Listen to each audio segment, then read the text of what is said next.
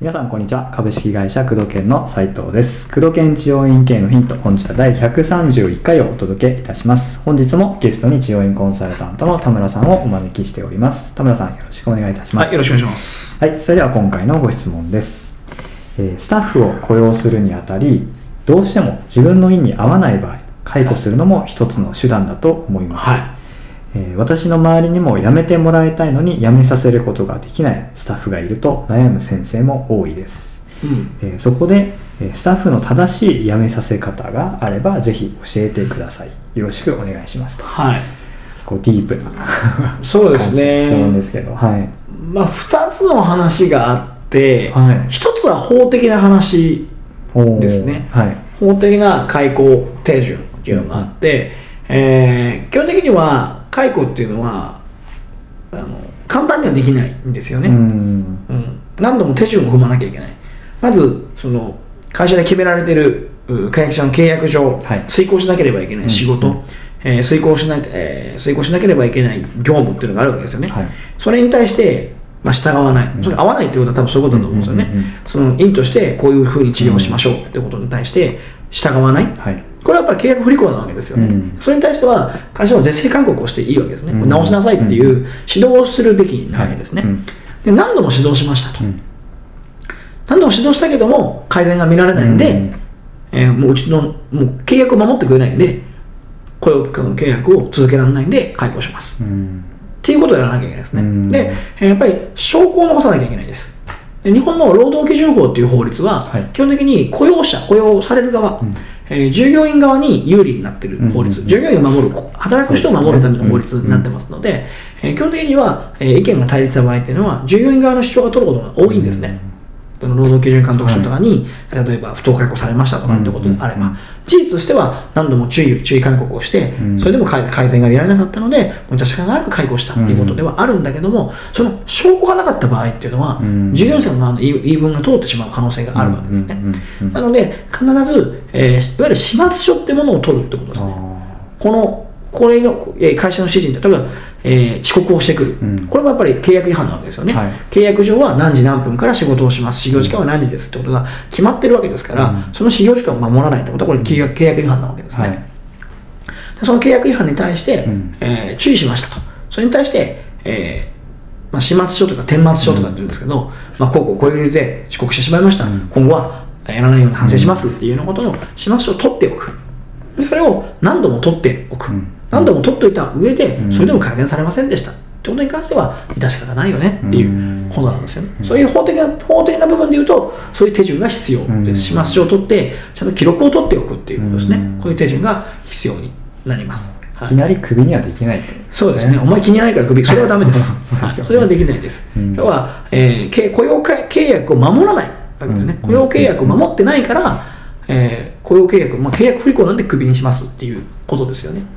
うんだから、まあ、やっぱ就業規則とかしっかり決めておくってことが大事ですよ。はい何をしなければならないのかっていうことですね。うんどういう働き方をしなきゃいけないのかってことは、ちゃんと、えー契約時に締結をしておかなきゃいけないので、あの、不当解雇になる可能性があるのは、契約時の状態、いわゆる入社した時の状態と、うん実際の勤務体系、うん勤務状態が違う。はいってなった場合には、うん。これはそのそれに従う必要はないわけなんで、従業員側は。だからこれはちょっと契約の段階では注意しなきゃいけないとは思うんですけど、うん。ちょっとこれは別の話になるので、うんこれはちょっと置いときますけども、はい。その辺も注意が必要にはなります。うんで、もう一つの問題としては、はい。えー相手のせいにしないっていうことです。感情の問題っていうのがあったりとかするので、はい。で解雇っていうのは非常にあのデリケートな問題で、うん。えー辞めさせることによって、周りの従業員も見てるわけですよね。そうですよね、はい。クビにするっていう結構大きいですよね。はい。うん。だから、この会社は、社長の、院長の、うん。うーん意向に従わないとうん、クビにされる会社だとうん。いうふうに従業員さんが感じてしまうと、これ疑心暗鬼になるわけですね。うんこれ非常に良くない影響が残りますから、できれば解雇っていう形、最悪の形、まあ、解雇って最悪の形なわけですよね。うん。解雇っていう形ではなくて、どうしても合わないんだったら、やっぱり自主退職をしてもらえるように促していくっていうことがやっぱり非常に大事だと思うんですよ。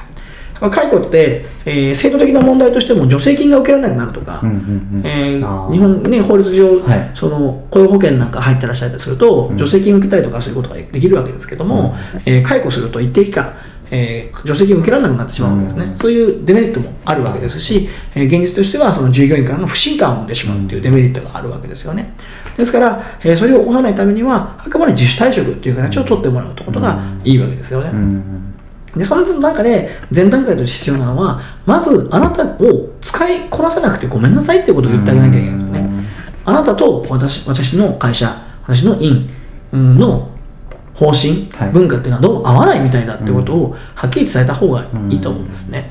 で、えー先生自身も、えー合わないと感じてらっしゃるってことは、おそらく相手も合わないってことは感じてらっしゃるはずなんですよね。うんですので、えーそこでまず話し合いをすること。先生と話し合いをすることですね。えー私はあなたのこういう行動、こういうところが私と合わないというふうに感じてますっていうことをはっきり伝えてあげなきゃいけうないんわけですよね。でそれに対して、えーうちで働いていくことがあなたにとってプラスではないと思いますっていうことを明確に伝える。うんうんうん。で、それに対して、えーもしあなたが希望されるんであれば、えーこれこれ私がやったこと、本当に実際やったことなんですけども、えーあなたの合ううん。職場っていうのの紹介もしますよっていうことですね、実際にね。うんその人が悪いっていうわけじゃなくて、うん。単にう我々の文化と合わなかったっていうふうに理解をするっていうことですよね。その人自体を否定するっていうことではなくて、ううんちとはどうも合わないみたいだっていうことですね。あなたの考え方とうちの考え方はどうも合わないと。あまあ独立を促すこともあるでしょうし、うん。実際独立を支援してあげたいとかいうこともあるでしょうし、うん。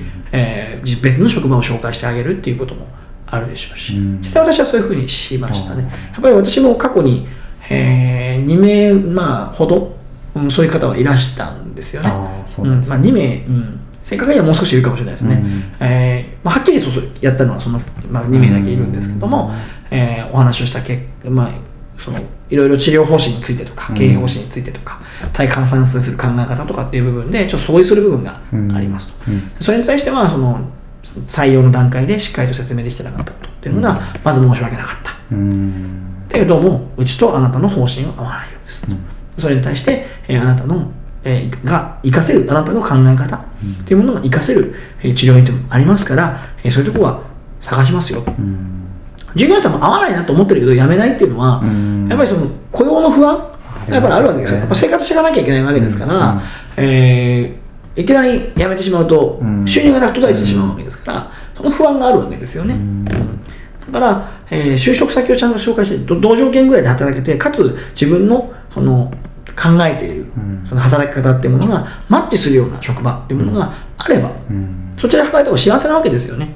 だからあくまで自分中心に考えるにお互いのことで考える。うん相手のためにもならんわけですよ。うんその合ってない文化のところで働くっていうことはうん苦痛なわけですよ。お互いにとって苦痛なわけですので、でそこに何かが勤めたところで合わないと思ってる人がその出世するわけもないわけうん。なので、うん。うん。そうすると、えー長くここにいることはいいことじゃないよね。うん。お前が嫌いだってそういう話ではなくて、うん。はい。そうですよね。あなたのためにならないと思いますっていうことで、なので、あなたに合う職場を紹介しますよっていう流れで、えー動いて、で、あくまで自主退職していただく。